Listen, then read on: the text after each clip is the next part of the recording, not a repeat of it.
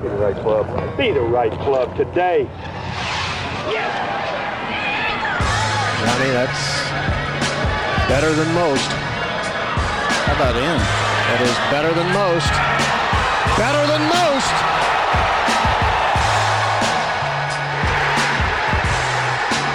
Expect anything different?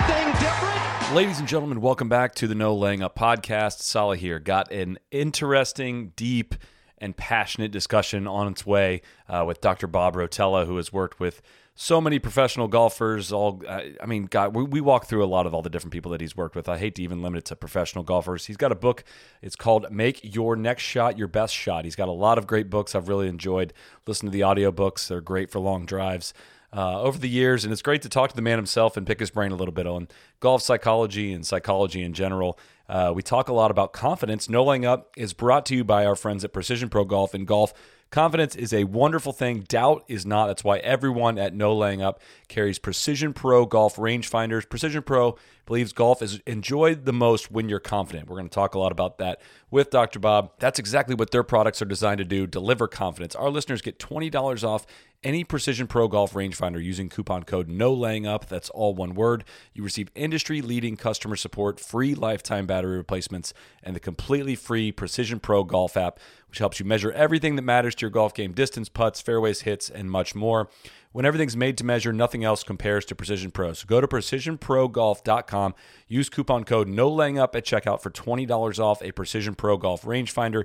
You'll never second guess your distance. You'll never second guess adding Precision Pro Golf to your bag. Swing with confidence, hit more greens with Precision Pro Golf.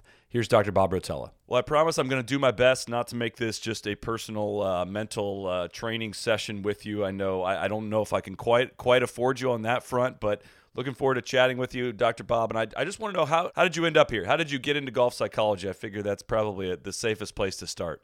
Yeah, that's a great question. I coached lacrosse and I coached basketball. I did it all through graduate school. I coached lacrosse at the University of Connecticut, uh, the defensive coach, and I coached basketball at the University of High School. Well, I got a doctorate in sports psychology, and I went to the University of Virginia originally teaching sports psychology and coaching lacrosse at the University of Virginia.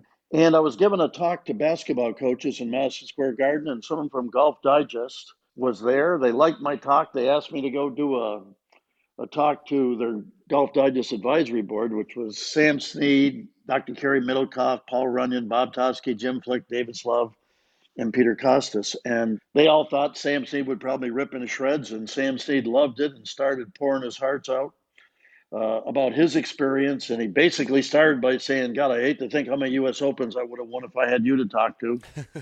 and that kind of opened the door for everybody else there to feel comfortable talking about their mind and their emotions and the role they play in their golf game. That led me to doing some work with the Golf Digest instruction schools. They had these VIP schools where we had an unbelievable staff. That led me to having some of the teachers want me to help them with their tour players. And geez, every time I'd go work with someone, they'd win the tournament. I never would have guessed I would have been working in golf. I mean, I caddied as a kid, and I was had the good fortune of caddying quite a bit in the summer for Bobby Locke, who married a girl from my hometown. But other than that, I really didn't have much exposure to golf, uh, other than maybe caddying between, you know, the end of baseball season as a kid and the start of football season. So, and it just kind of went from there, and word of mouth took off, and I had a career working with golfers. Eh, Let's let's start this off with kind of explaining your your philosophy on how the mind, how confidence, how the mental side of golf has an impact on where your golf ball is going to go, right? Because we know that you can't just stare stare and look at a ball and will it into the fairway, right? You have to make a physical swing at it that is relies on fundamentals, it relies on technique, it relies on rhythm, it relies on all these things, but why is the brain and your subconscious more in control of where that ball goes than a lot of people like to think it is? Well, yeah, to answer that question, let's back up a little bit and just say that, you know, a lot of people, you know, because we use the term sports psychology, they have a understanding of psychology probably from taking an abnormal psych class or something of that kind in college. And really, I didn't have any interest in abnormality or clinical psychology. I really, you know, if you look at it, people in those fields study abnormality, abnormality at the low end, and they're trying to get people to normal functioning. Having been an athlete and a coach, I was interested in people who are already above normal who want to be great. So it's a very different body of psychology. It's a, it's a, it's a brand new psychology the last 30, 40 years or so. It's a very positive psychology. It's it's very different. It's uh it's about greatness. It's about the psychology of excellence. It's about getting the most out of yourself it's about pushing and pulling yourself to limits that most people don't go. So I'm always telling people if you want to have everyone understand you and appreciate you, go be average, go be normal, go be like everyone else, and they'll understand you. So I, I spend a lot of time talking about the fact that I, I mean, I teach people that you have to create your own reality. You know, so if someone comes to me and says they're they're trying to be realistic, when we start talking about being positive, I say, well, to me, realistic thinking, at least in the long run, if you're looking over your career, is just a way to justify being negative. Uh, I mean, we're really into thinking way outside the box and at a whole nother level. So we're asking people to be in a great state of mind and a great mood. Okay. So the second point I'd make is I got to get people to understand that as human beings, we're different because we have free will. So if someone doesn't agree with the concept of free will, if they feel like they're a victim or they just don't have it or they weren't born lucky or they weren't born with the right stuff, it's like, well, no, you, you have a free will. That means you get to choose how you want to think about yourself. You get to choose how you want to think about your life. And basically, your life is what you make of it. And these are, you know, dreams are just your ideas for your life. And so, I mean, I got to get people to buy into the idea that you have a free will and embrace it and from that, you have to buy into the idea that you're going to hold yourself personally responsible for how you choose to think about yourself, and you're going to hold yourself accountable. And my point is, if I can't get people to buy into that, it doesn't matter, you know, where you came from. It doesn't matter, you know, where you grew up or what your parents were like. Because I mean, you can find people who were great from every background and walk of life in every country and small town and big city you can imagine. And so, I mean, I got to get people to throw away all of the made up excuses and fall in love with their talent. And all that means is if you don't like your talent, well, you got a problem because you're going to bring your talent and your personality to every tournament you ever play in. So, I mean, you have to begin by liking your stuff and love what you got. And your job is to find a way to be great with what you have. And so that's where it all starts. From there, you get into the idea that, well, in terms of the mind, I mean, I say, you know, when you study sports psychology, when you're when you're actually a true sports psychologist, in other words, you were trained in sports psychology, you take courses in biomechanics, you take courses in kinesiology, you take courses in exercise physiology, you take courses in motor learning, so that we totally buy in and understand that it's not all in the mind. Like when people ask me, is it all in the mind? I said, no, but at a certain level, if you want to play to your potential, your mind and your emotions are going to play a very big role. At the tour level, if you walk the driving range, you couldn't stand on the range and, and pick out who's the best player. If you went over the short game area and watched them hit pitch shots, you couldn't tell who's a great short player, game player because they all look great. Uh, if you went into a bunker, they can all hit bunker shots. If you watch them on the practice putting green, it's like when you get in the tournament or on a golf course, now the mind and emotion start playing a role. So at some point, we separate people by skill you know, there's no question about that. That plays a, a very important role. But at the tour level, they've all been able to do it in a practice area. At an amateur level, a lot of people can do it in a practice area. And now they have to take it to the golf course. At that point, you know, it, it becomes more of a, a mind and, and, a, and a, an emotional test. And I'm always telling people, I don't really know if it's in the mind or the heart or the soul or the human spirit. I just know it's somewhere inside of people. And everything I teach is real talent is inside of people, and you can't take a picture of it. TV tends to present golf if, from the perspective if we can't take a picture of it, it doesn't exist. And you can't take a picture of what's going on inside the mind. So I'm always teaching people that look, if we had a camera that could take a picture of your insides and we could put it next to the camera that TV shows us of the swing or the stroke or the pitch in motion, well, then we could say, oh, wow, they really got in their way. you know, they had a really bad thought there. No wonder their swing changed. But TV tends to present it like, yeah, their swing changed. It's a swing fly. Let's show a replay of that and show you the difference in their swing. And it's like the player knows the truth. So I have to get people to be ridiculously honest with themselves because golf is probably one of the most honest things you'll ever do in life. I mean, and the way we talk about it is you have to play it as if the golf ball knows what you're thinking. You know, it kind of gets to your question. Is like at some point you have to play golf when you're when it's time to swing or pitch or stroke. I mean, you have to present it as play it as if you know the ball knows what you're thinking, and it's basically I want you to be like a horse with blinders on or have laser vision. Or another way of saying it is nothing in the world exists but where you want the ball to go. People talk a lot about Moe Norman, and they talk about he had all these problems mentally or emotionally or whatever. And what was amazing is he had a beautiful comment. He said, You know, I describe the state of mind you want to be in as focused indifference. And I, I like, I, I don't know if I love the word focus because all I really want you to do is softly look where you want the ball to go or look at your target or softly see a ball flight. I don't want you to try hard to do it. And sometimes when people think of focus, they start trying hard to stare down the target. I just want you to softly look. Your brain will know you're playing golf. I don't, I don't know how the brain knows you're playing golf, but the human brain is brilliant. Brilliant. It's like trying to figure out how can we be talking and have an idea that I want to communicate to you, Sully, and somehow the words come out of my mouth. I don't really know how that happens, but it does. Well, the same thing, if you've played golf a bunch, if you just look where you want the ball to go, your brain knows that that's where you want the ball to go without you telling it. And it will just happen if you stay out of the way of it. It goes there a lot more of the time if you've practiced and have developed good skill or technique. And so, you know, th- that's how we teach it. And it's like I, I want when it's time to play, I want it to be that the, the swing is something that happens in response to what your mind sees. And that's really where I want people once they're on the golf course. Uh, so I, I, want a very quiet mind. I want it very unconscious. I call it an athletic mind because an athletic mind is just looking and reacting with no conscious thought in between. Conscious thought is what messes up a lot of people. And the problem is for a lot of golfers, who are pretty well educated is you go to school your whole life and you learn how to use your conscious brain.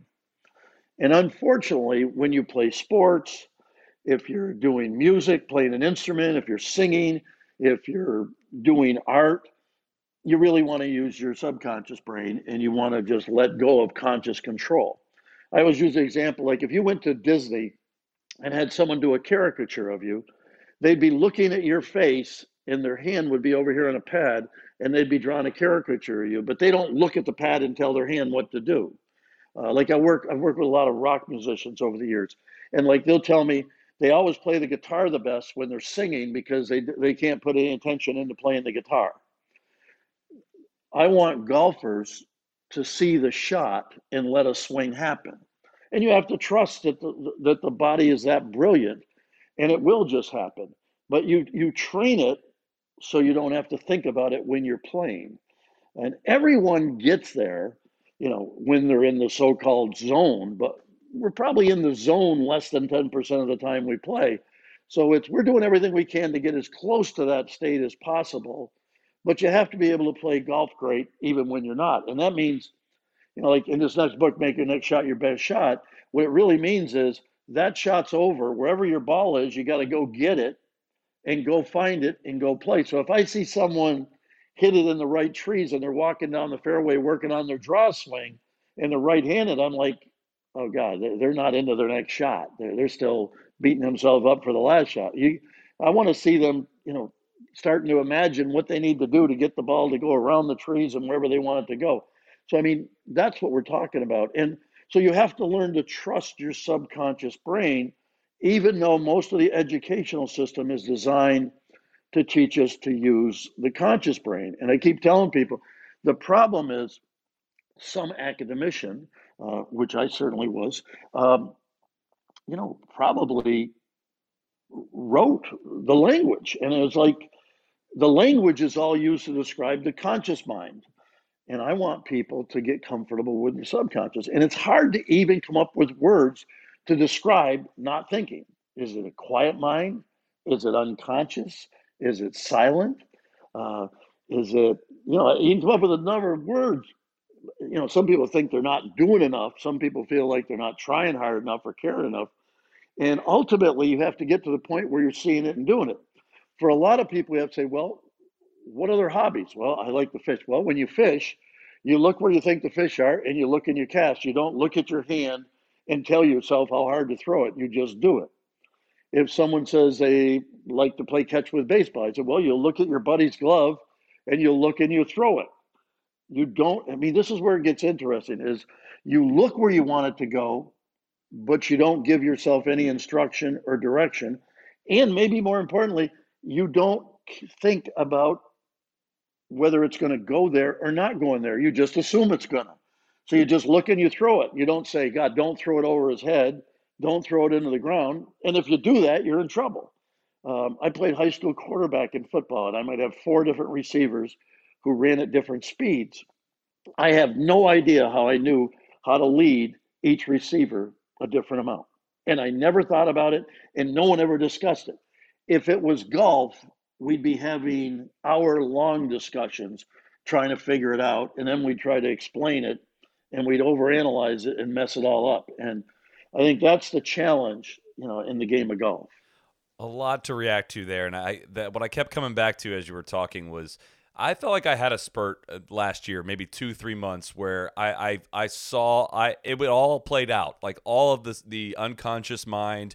I know I had read golf is uh, not a game of perfect of yours, and that had helped me with you know t- you know, uh, not to get too deep in the concepts of it, but basically like standing up on the first tee and telling yourself that you are you are bas- your best round you ever shot is what I said I was every time. I said I'm a 66 shooter. That's what I am. That way, you know, what really resonated with me what you said in that book was, you know, if you tell yourself you're a 72 shooter, when you get to 3 under, you your body or, or your mind is uncomfortable with where you are, right?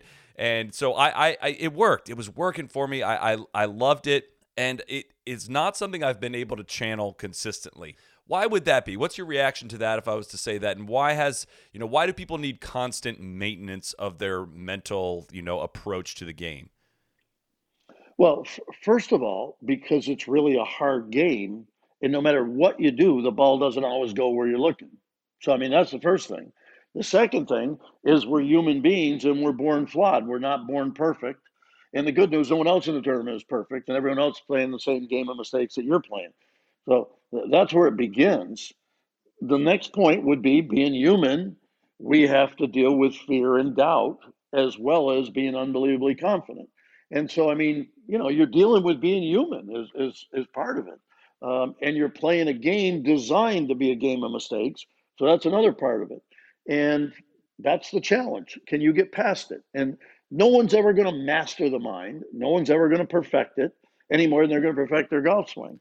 So, I mean, can know, I, sorry, can I bet, butt in real quick here because what? Yeah. what? So the, one of the rounds that I had, I was actually playing with Jim Furyk down here, and I hit. I had one of the best ball striking rounds I've ever had, and I kind of was. We were chatting after the round, and I said, you know, why would you ever? I was really in a good spot mentally. I was, why would you ever stand over a ball and not imagine that you were about to hit a perfect golf shot. And you know what his response was to that was because you're human. And like that, just like honestly, that kind of sank my confidence a little bit. I'm wondering if he got that directly from you though, because that was exactly where you went with that. well, I mean, I, have spent a lot of time with Jim. I don't know if that's what he was thinking about when he said that to you, but I mean, I think if you play golf, you come to grips with the fact that you're human. And basically, I tell people, think about like this: if you're fighting being human, and think you're not going to be a champion until you perfect it, well, you're in big trouble. You're going to be 95 years old and go, God, I hope I perfect this soon before I die. And second of all, if you say you love golf and you're trying to make golf into a game of perfect, you're basically saying, I don't like golf. I want to change golf into the game that I like. And I want it to be a game of perfect. And it's never going to happen. Uh, it, it just, you either have to come to grips with the fact that you love golf as a game of mistakes and you have to be able to love it all the time. You know, Tom Kite in his prime, I mean, he would say that to me all the time. You know, it's like you have to love golf all the time. If you only like it when everything's going the way you want it, you don't love golf. And I, I think it's so true and so brilliant. But it's it's all part. So we don't understand this idea that you have to accept the game in order to be really good at it. Uh, that, that's and, and your point about you know being able to see it. You know, it's like I think I'm on now. I think I'm on 81 major champions I've worked with, and it's like interesting that like if you can't see yourself winning a major, you'll find a way to not let yourself do it. You're you're only going to do things you're comfortable with. And some people, when we start, you know, we'll start talking about spending time visualizing or imagine yourself win a major, and they'll say to me, "Oh my God, you know, I've tried visualizing. I get so nervous just thinking about it." And I, I, I immediately respond by saying, if you're getting that nervous just thinking about it, what do you think is going to happen when you're actually there and doing it? Hmm. So I mean, you have to do it enough that you get comfortable with it, uh, and that's that's a part of it. It takes some work because we're asking people to do exceptional things. We're if you want easy, then go do what normal people do. Be average. I mean, just be okay. And the greatest cop out in the world is I'm just not talented or I don't have the personality to be great. I mean, those are probably the two greatest cop outs I've heard over the years. Uh, there's no sense in me working at it or trying to get better because nothing I'm going to do is ever going to cause me to get any good at this game. And you know, that that's the other side of having a free will is you can rationalize and go the other way. And so it's a battle in your mind with, you know, am I going to dare to believe in my dreams long before anybody else in the world believes it? In other words, they're going to probably tell you, where did you get that crazy idea? What makes you think you can do stuff like that? That's the craziest idea I ever heard of. No one from here ever does stuff like that. I mean, that's what you're probably going to hear on the journey. Once you get there, they're all going to say, you know, I always knew you were going to be a great one. you go, wait a minute, you were telling me I didn't have it. And they go, I was just doing that to motivate you. You know, so that's kind of what people are dealing with. And it doesn't matter if it's golf or basketball, football, baseball, or life in your business. I mean, it's, I mean, you probably had people tell you the idea of doing a, a podcast is a crazy idea. You know, it's like, how are you ever going to make this work? You know, so I mean, that's what people are dealing with. Mm-hmm. Well, transition this a bit to some of the top professionals that you, that you've worked with, and I, it's it's probably a hard question to answer because I'm sure every situation is different. But what what's the, what would you say is the typical state of a professional? You know, their, what their mindset is when they do come to see you. Are you ever are you ever shocked at how maybe poor their thinking is, and and, and that's probably what led them to you? No, I think most people who come to me, I mean, it's not that they necessarily have terrible thinking or anything. They're really good, or they've at least caught a glimpse of what they're capable of, and they're they're really passionate about the game, and they want to see how good they can get. Like in this new book, uh, you know, I, I talk about the idea that there's a lot of there's there's kids who are precocious and came by the game quite easily and readily, and they have to deal with all kinds of pressures of expectation and then there's another half that are late bloomers who had to work their tail off to get there. And, you know, it comes from all kinds. But in general, they know they're doing pretty darn good. And like when we spend two days when we start, you know, they come to my house and we move in for two days and we spend all day for two days working on it. And then we stay in touch by phone and for years going out on tour. But the point is, they want to get even a better mind. They want to get all of their potential out of them because what we're doing is we're chasing human potential. And I'm always telling people potential is something that hasn't happened yet. Other people like to think they know what potential looks like, but they don't because you can't take a picture of what's inside of people. And you have to have it on the inside to, to reach your potential. And so, I mean, they're basically wanting to chase that potential. And they've got a glimpse of it and they want to see how far they can go with it sometimes like they're they, they've won as an amateur but haven't won as a pro sometimes they've amateurs have won a club championship uh, but they haven't won a state championship or a city championship or a national champion or a usga event or something a tour player maybe they've won once but they want to win a lot or they want they've won but they want to win a major or they won a major and they want to win more majors other times it's like i'm doing great with most of my game but I'm struggling with my driver or my wedge or my putter. Other times it's like I'm a really good solid player, but I don't let myself shoot low. You know, that's a real problem in today's game because I think because of television, the game has become, you know, to some degree a birdie fest and they want to see low scores. And there's a lot of college players who are very comfortable playing every tournament in college because they never shot over 73 or 4. But boy, they shot 69 to 74 and they try pro golf and it's like they miss every cut. And it's like you got to get really into a mindset of shooting low and love making birdies more than you hate making bogeys. And it's a it's a big change of mindset. It's a mind shift. And so I mean, it's not like they're all down in the dumps or negative. I mean, once in a while, someone might come to me after a really bad experience, but most of the time, it's some part of their game or they've accomplished a whole lot of things and they want to do more. Or sometimes it's amateurs who are 14 with big dreams, and sometimes it's people in their 50s or 60s who were unbelievably successful in work. And now they know when they retire, they've got to find a new goal and a new dream, and it's going to be golf.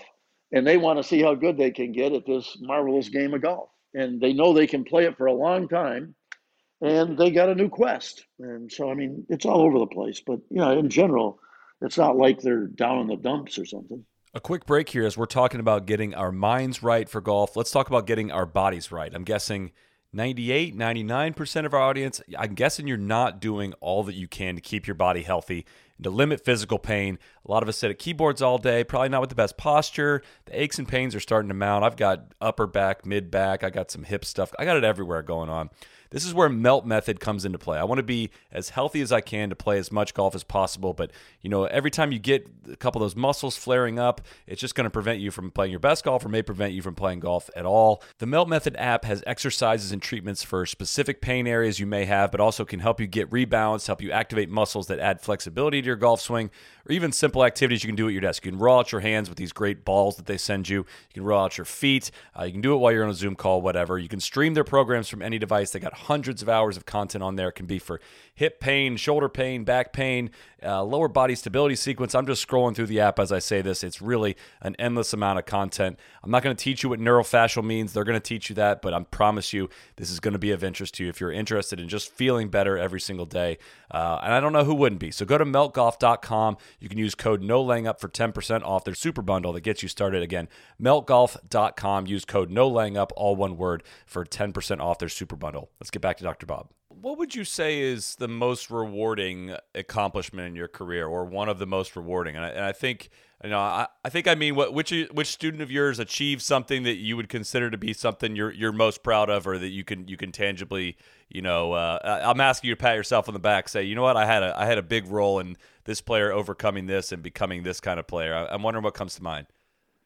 Well, pr- probably the you get more satisfaction out of people who come to you that people said could never win a major or could never be successful on tour because they weren't precocious and they were more of a late bloomer and had to really be patient and persistent. They had to delay gratification. They had to work their tail off and eventually became a really, really successful player. But it's just a different kick when you get someone who's unbelievable, who's already been successful, and you help them deal with the expectations or the pressure of, you know, because they kind of feel like they're in an only can lose situation. Like if I don't live up to my potential, they're going to badmouth me and say, "What happened? How could you not win?" You know. So I mean, they're all different kind of kicks, but you know, my kick in life is getting up every day and helping someone with their dreams. I mean, I don't really care how good they are. I mean, I care about people who got some ideas in their head that are really exciting. They found that they want a reason for getting up in the morning that excites the living daylights out of them. I, you know, I like people who are passionate about it. And, you know, Lombardi would have called it, I like people who are everyday players who, you know, they're not just once in a while get interested in golf. I mean, it's like they want to go see how good they can get.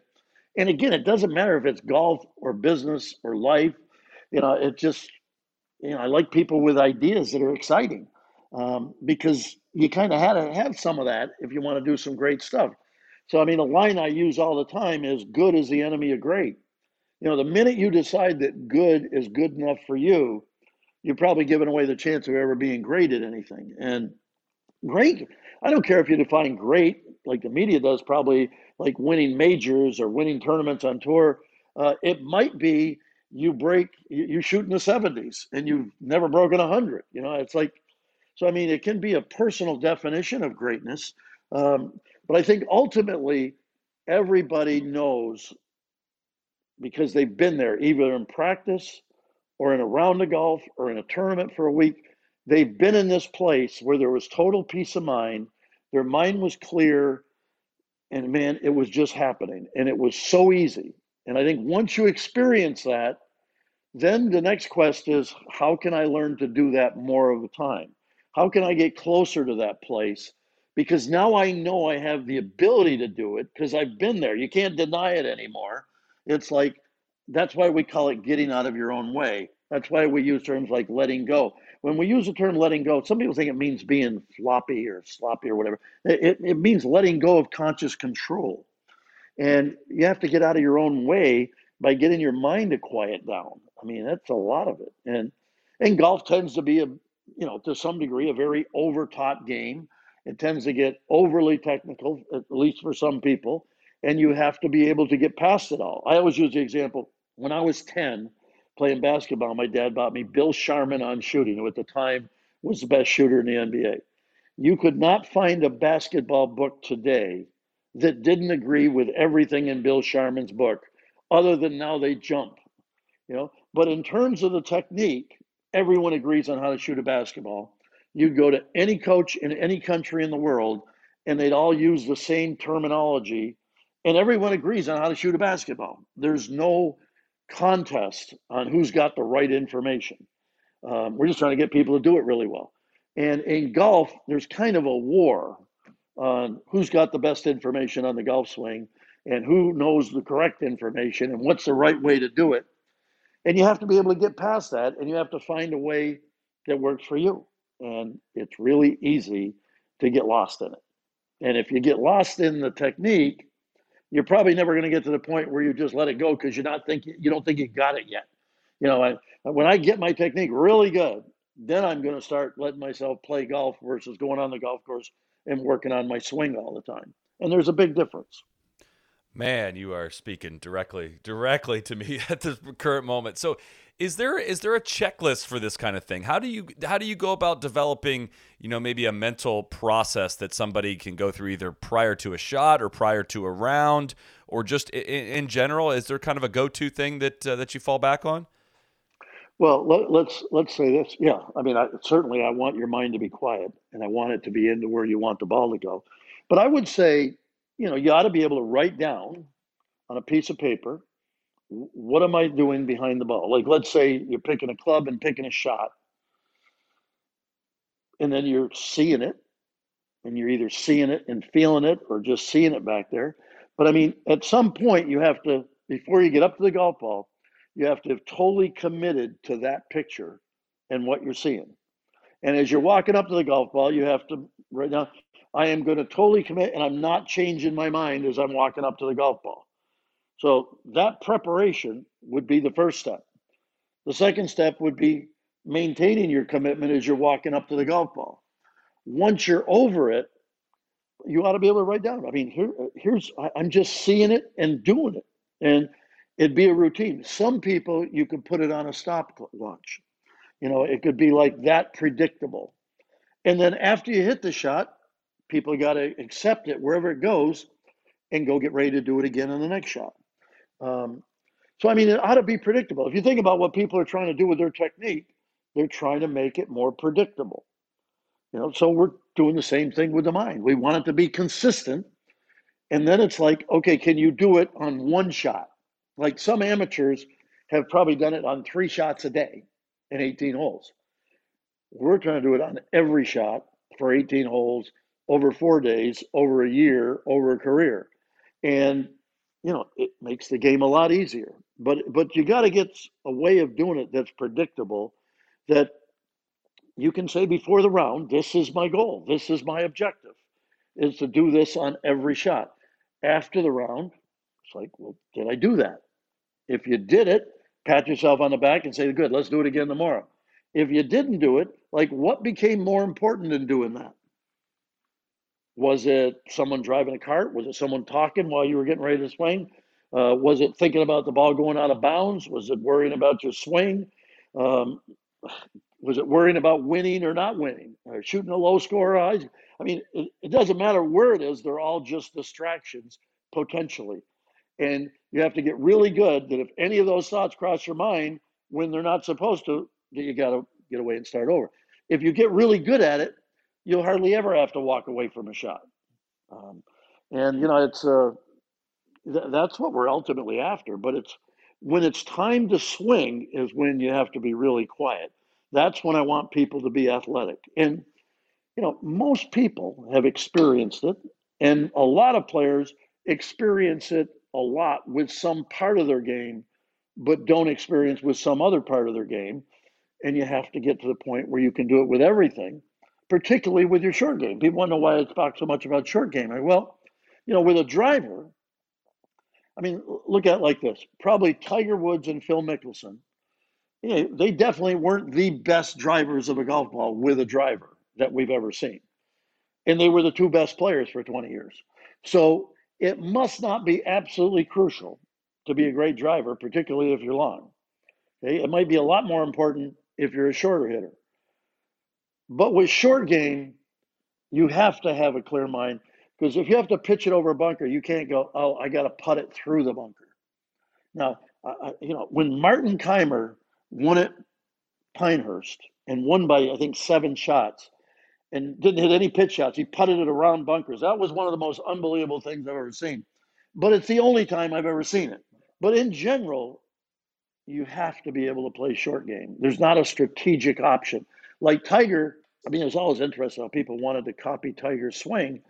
And I tell a lot of players, I said, have you ever noticed, like in his prime, he hit two to four drivers a day with that swing. Most of the time, he used a different swing on the tee box and hit a stinger. Why are you trying to learn a swing that Tiger doesn't dare hit with a driver? Yet you think he's unbelievably confident and good. It doesn't. It doesn't make any sense. You know, it's like you better go get your mind. You have to be clear with your short game, because every tournament's going to probably end with a pitch or a putt, at least a putt. You get to the Masters in the last hole, you got a one shot lead, you got a four and a half footer for par. You're going to find out if you trust your routine and if you believe you know how to putt. And if you don't, it'll show up. And that's that's why the game's marvelous. I, find myself, and I know a lot of golfers would, would, would, say the same thing here in terms of that. I find myself in feedback loops a lot, right? When it, it's it's pretty easy for me to channel a lot of the confidence stuff, a lot of the visualization stuff we've talked about to this point when things are going good. Yet I, I do find myself overcome with fear standing over shots. Uh, and as, as I say that, of course, that sounds like a hor- horrific way to play the game, but it is. I, I struggle to fake confidence, right? It, it, it it seems like something that you can't, you know, good play breeds confidence, breeds good play, breeds confidence, blah, blah, blah. And it can go the opposite way. So, is there a? I, I think we may have touched on it some there with just kind of channeling the checklist of things that you got you go into a round with and a, and a swing with but how do you manage you know hitting golf shots or preventing hitting golf shots with fear and what kind of an impact fear can have uh, into the way a shot plays out Okay, well, that's a whole bunch of stuff. So the first thing, the first thing you said is, you know, something about faking confidence. Well, see, I think a lot of people fake fear. In other words, you were just over in the practice range, and I watched you, and you hit that shot 15 times, and now you get on the golf course and you pretend you don't know how to hit it. But you don't ever hear anybody talk about faking fear or faking doubt. But man, people love to talk about faking confidence. I'm saying, no, I'm just trying to get you to be honest. Now, if you can't hit that shot in practice, then be like Tiger and hit a knock. Find some club you can hit that you can put in play.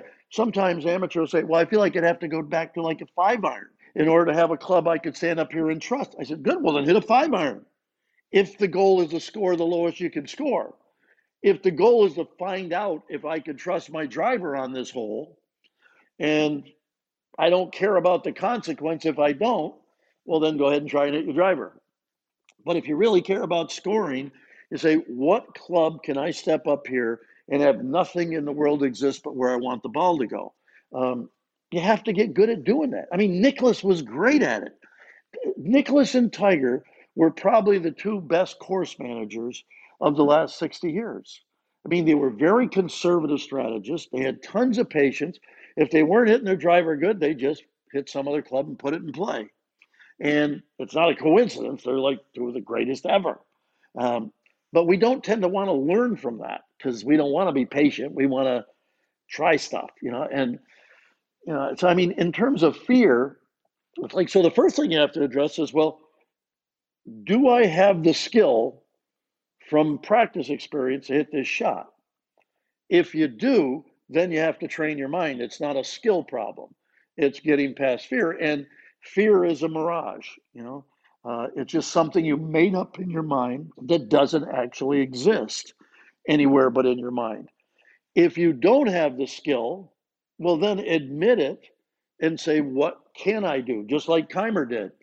And he found a way to win, which I thought was miraculous. Um, but it's probably not going to work on a week to week basis. Um, so, I mean, some of it is like when people change their technique and get better skill, I'm always telling people you have to at least bring your mind up to the level of your skill level. But I would rather have people have their mind ahead of their skill because a lot of people improve their skill and they keep thinking the way they used to think when they didn't have the skill. So, I mean, you know, it doesn't do any good to change your skill if you don't bring your mind up to it. But I'd love to have your mind ahead of your skill level. What about uh, uh, even going even further down the ring to things like the yips? I'm wondering if you've worked with, with people specifically on yip like things. What what is actually happening happening when it comes to somebody having the yips on chipping, putting, anything like that. Uh, even even other sports, I think you've worked with people on this. Uh, eh, what what's the coaching like there? Is it any different than any of the concepts we've talked about to this point? Well, people make up all kinds of stuff about the yips. They love to make it sound scientific and complicated, and they love to use big words. The bottom line is when you have the yips, your head's in a bad place. I mean, you're thinking about missing or you're thinking about your hands, or you're thinking about having the yips. I mean, you're kind of predicting it to your brain. That means, come on, make my hands shake because I want them to. The brain just takes what you get. If all you're doing is thinking about where you want it to go, you're not going to have the yips. But pe- some people don't want to acknowledge that their brain is caving in to those kinds of thoughts.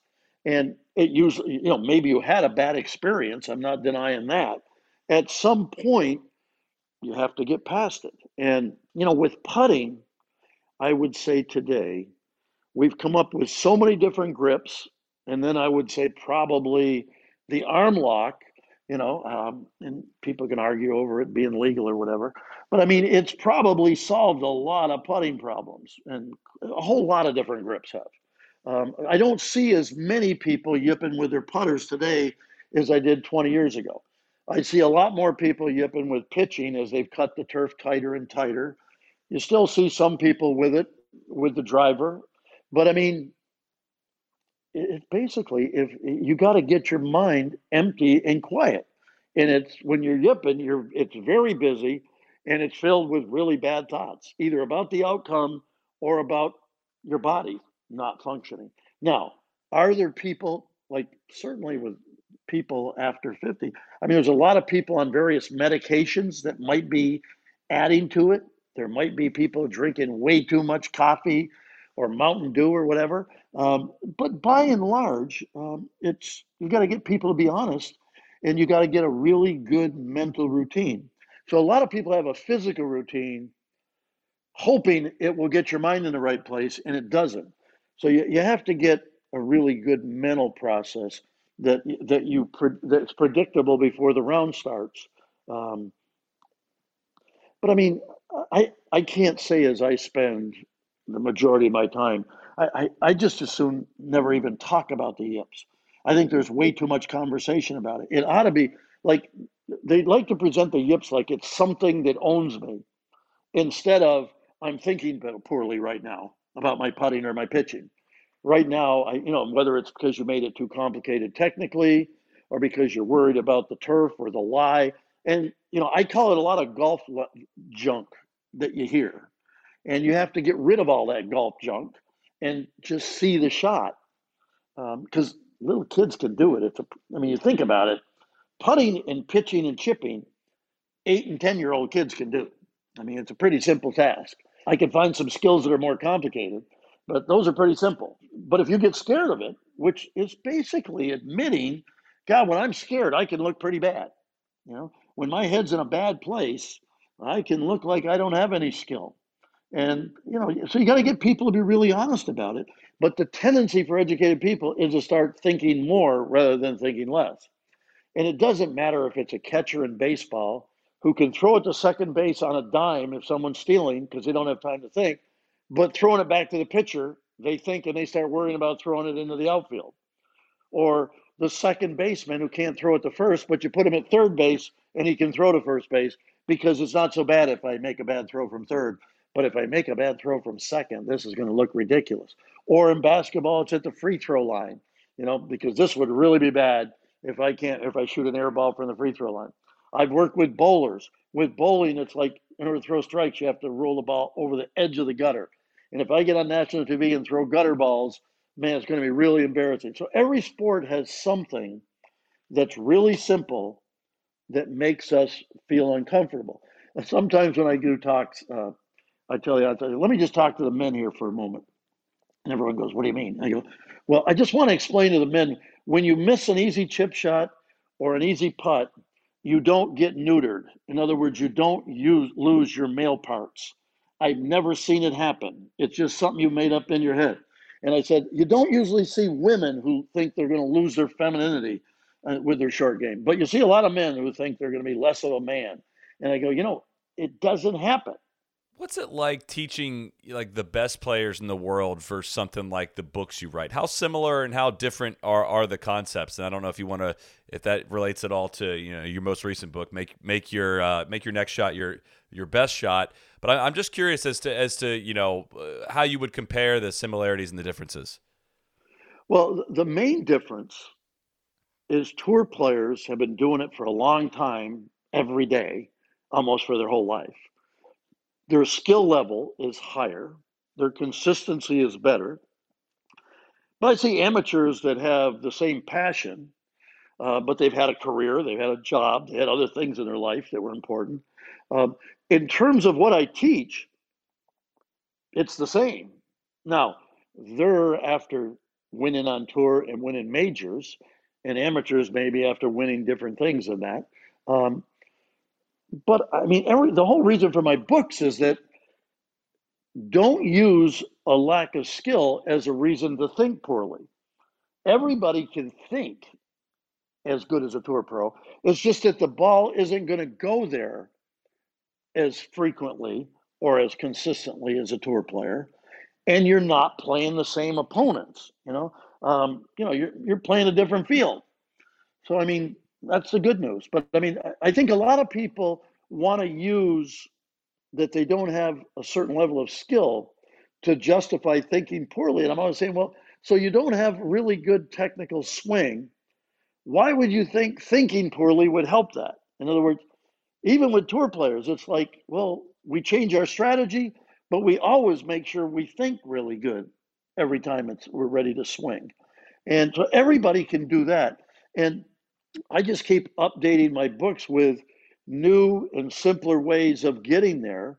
Um, you know, some of it, like in this next book, I, you know, we interviewed Tom Kite because he's one of the most dedicated, hardworking players probably ever play the game of golf, and a guy that I admire a great deal. And you know, Tom talked about being a kid, and he said, you know, I I got dropped off at the course sometime around 7.15, 7.30 on my dad's day to work. Uh, I'd get two hours of practice in before the other kids got to the course. Um, they'd get to the course, hit a few balls, and say, "Let's go play." We'd go play 18 holes or 27 holes, and then we'd go have lunch. We'd ha- I'd have lunch, and I'd go back to the practice area. They'd have lunch, and they'd go to the swimming pool for a few hours. My dad would come home from work, and we'd go play another nine or 18. Then we'd go have dinner. After dinner, everyone else in the family would go watch TV. My dad and I had built a green in the backyard and a bunker, and we had a nightlight on it. I'd go out there for several hours and practice pitching and bunker play and putting until it was time to go to bed, and I couldn't wait to get up the next morning and do it again the next day. I, I, I have a junior academy at my club, and I was reading the kids an interview with the head of the Korean junior national program, and someone asked him, you know, why are they so good? And he said, well, Korean juniors are more disciplined and more dedicated and single minded.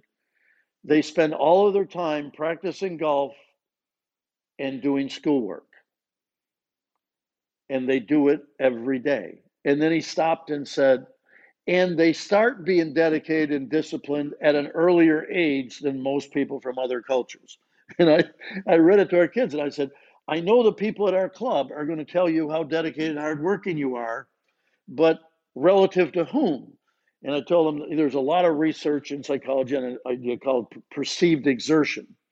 And what it tells us is that people aren't very accurate in their perception of how hard they're practicing or working at something. And some lazy people think they're not working hard enough, and so they're always pushing themselves for more. And some really lazy people think they're the hardest workers in the world. And I said to these kids, I said, if you want to see how far you can go, you just got to understand at some age, by the time you get to 16, 17, 18, and beyond, you're going to be competing against everybody else in the world. Now, you can either complain that these kids from other countries are too single minded and want it too much and care too much, or you can decide that's my competition. And let's face it, competition is what made America great. It what it's what makes athletes great. You know, Tom Kite would probably say, I don't know where I would have been as a golfer if I didn't have a kid two years younger than me, Ben Crenshaw at my club, beating me all the time as a kid. He said it really helped me. And so I think great competitors understand the better you get, it's going to force me to get better. The better I get, it's going to force you to get better. And it's really what a healthy competitor is all about. And you know, I think we have to be honest. I mean, some of the difference at the top level is how much time and energy they put into it, and some of it is because they have all day to do it, and most people don't. So, you know, it's like everything is relative. So, you know, so I mean, let's go out and trust whatever you have to the best of your ability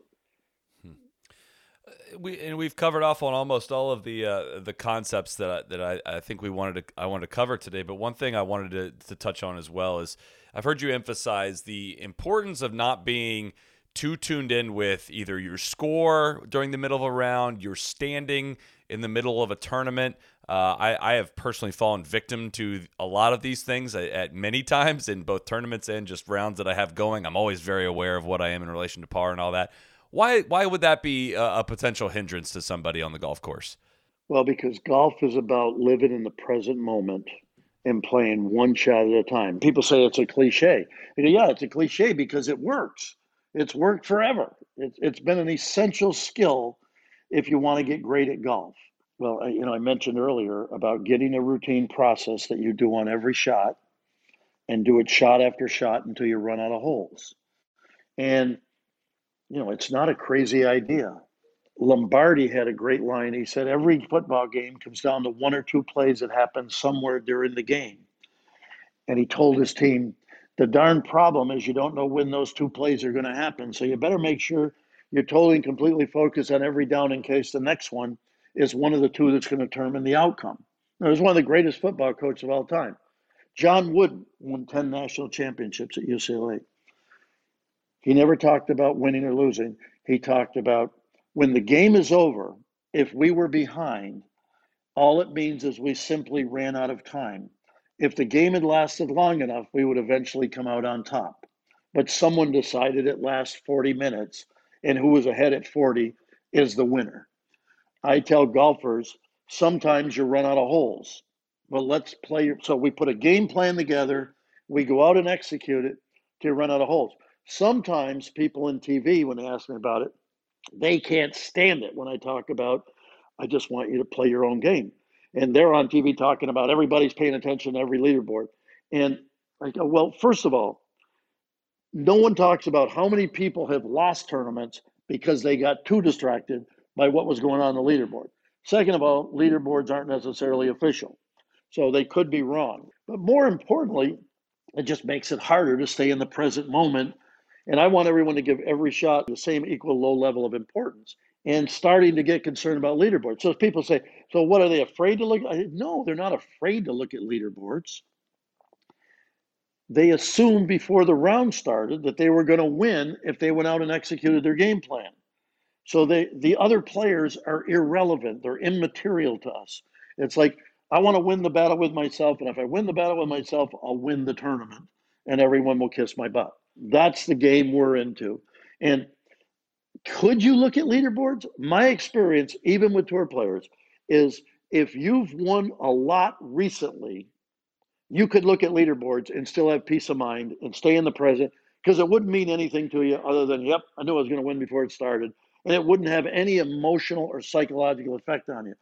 But even players that have won several times, if they haven't won in a couple years or maybe a year, it starts becoming too meaningful for a lot of players. Now, if you happen to have the lowest metabolism in the world and you're unbelievably comfortable with winning, and you can convince yourself and me that you can look at leaderboards and it helps you, well, then I tell you to look at leaderboards. But all I can tell you is most people would be a lot better off in every sport if they just played their game and lived in the moment and trusted the outcome would take care of itself on the non-golf side you've helped people with with stage fright writer's block you've helped people at, at fortune 500 companies. What makes like what you do in the golf space transferable to to other areas of business or other sports or things like that? Well i think it's pretty simple. Do, do you want to be great or do you want to be average? Are you trying to separate yourself from everybody else who does what you do or do you want to just be like everybody else? And then you you ask them where do you think you belong What's good enough for you? And why did you choose that? If you had a high school coach in whatever sport you played who told you on day one, well, you know, you don't have much talent, you could only be pretty good, you're never going to be really good. Uh, how many of you would love that coach?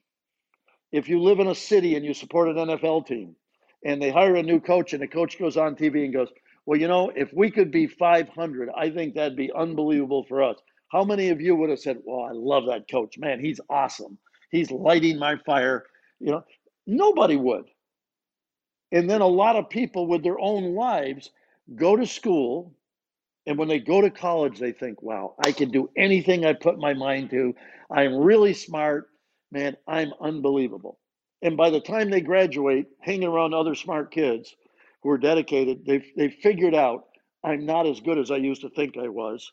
I can't do all the things I used to think I could do. And I say, if that's what you're learning from your college education, you're spending a lot of money to, to really ruin your life and your career. And, you know, you, you want to, as you grow up, you want to get more confident. You want to have bigger ideas for your life or your company. You want to enlarge your dreams.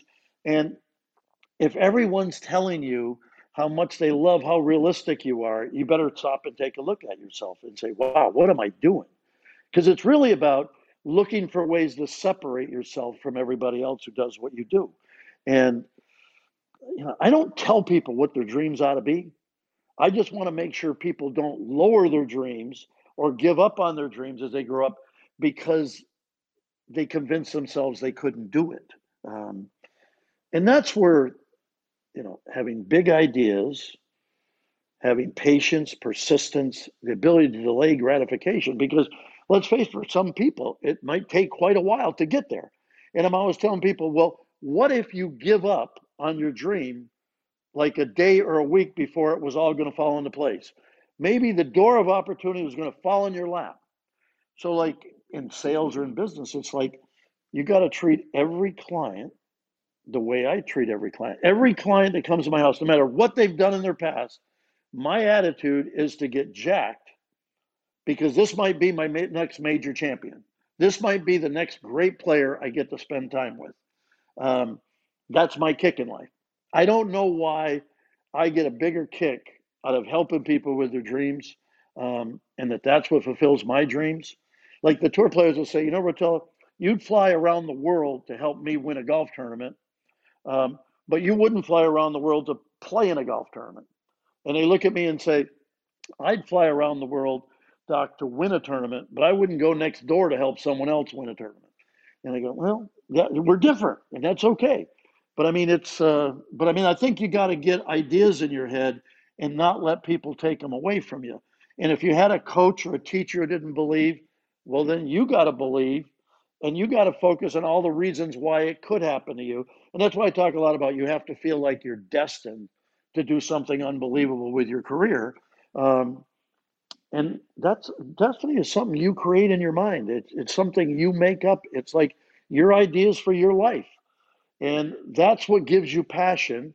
That's what gets you up in the morning. And you know, for some people who retire, golf is their reason for getting up in the morning. It's like they got a new goal. I tell a story mm-hmm. about a client of mine named Gary Burkett. I mean, who at 60 retired, and that was his whole thing. He said, I watch a lot of people when they retire, if they didn't have a new goal or a new dream, they kind of vegetated and didn't last long. And he said, I got to have a new goal. And for him, golf was a new goal. And it's like, so I mean, you got to have something that excites you. Well, I for one am very excited to play golf today. After all of this, I, am ready to I'm ready to channel all this. I, am ready to turn the corner on this. But we'll go uh, light it up. Let's uh, let's get you out here on this. Tell us tell us. Uh, I know we've talked some about it, but tell us about uh, make your next next shot your best shot, and uh, where people can find that, and, and what they'll find within that. Well, I mean, you can find it in Barnes and Noble, bookstores all over the place. You can get it on Amazon. Uh, Simon and Schuster produced it. Um, I, I, I, wrote it with Roger Schiffman, who worked for Golf Digest for years. Um, did, did, it was great to work with.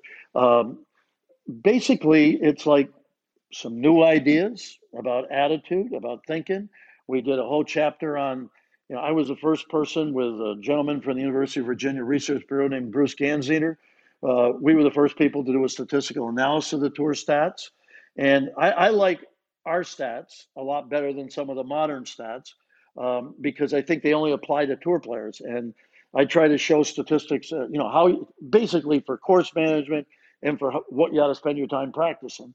Um, but I mean, a lot of it is talking about the difference between, you know, precocious kids and late bloomers. A lot of it is about b- being able to delay gratification and really having persistence. A lot of it is about getting through times when you're working your tail off and not getting any better. And you got to keep believing um, so I mean, it's it's just it's new ideas that are slightly different. It's sharing with the world of amateur and pro golfers what we're learning from the best golfers in the world is the simplest way I can put it. And I've put it I've put it in a language that anybody can understand and apply. Basically, we're trying to take away all the excuses for not doing it. Like no one can say I can't make sense out of that or that doesn't sound right or that's too complicated or I don't know what you're talking about. It's really very understandable. Yeah, it, that's what I've I've noticed from your books over the years that none of it's overly scientific. It is it's very much just designed to be put into into practice pretty pretty easily. So I think same goes for for, for this episode. No, this is I think digestible and manageable, and it uh, it's not intimidating. If anything, it's kind of freeing. I think so. Just want to thank you, Dr. Rotella, for coming on, sharing sharing a lot of this, and uh, and uh, we look forward to uh, to doing this sometime again in the future. Appreciate your time. Great being with you. Thanks. Be the right club. Be the right club today. Yes! Johnny, that's better than most. How about him? That is better than most. Better than most.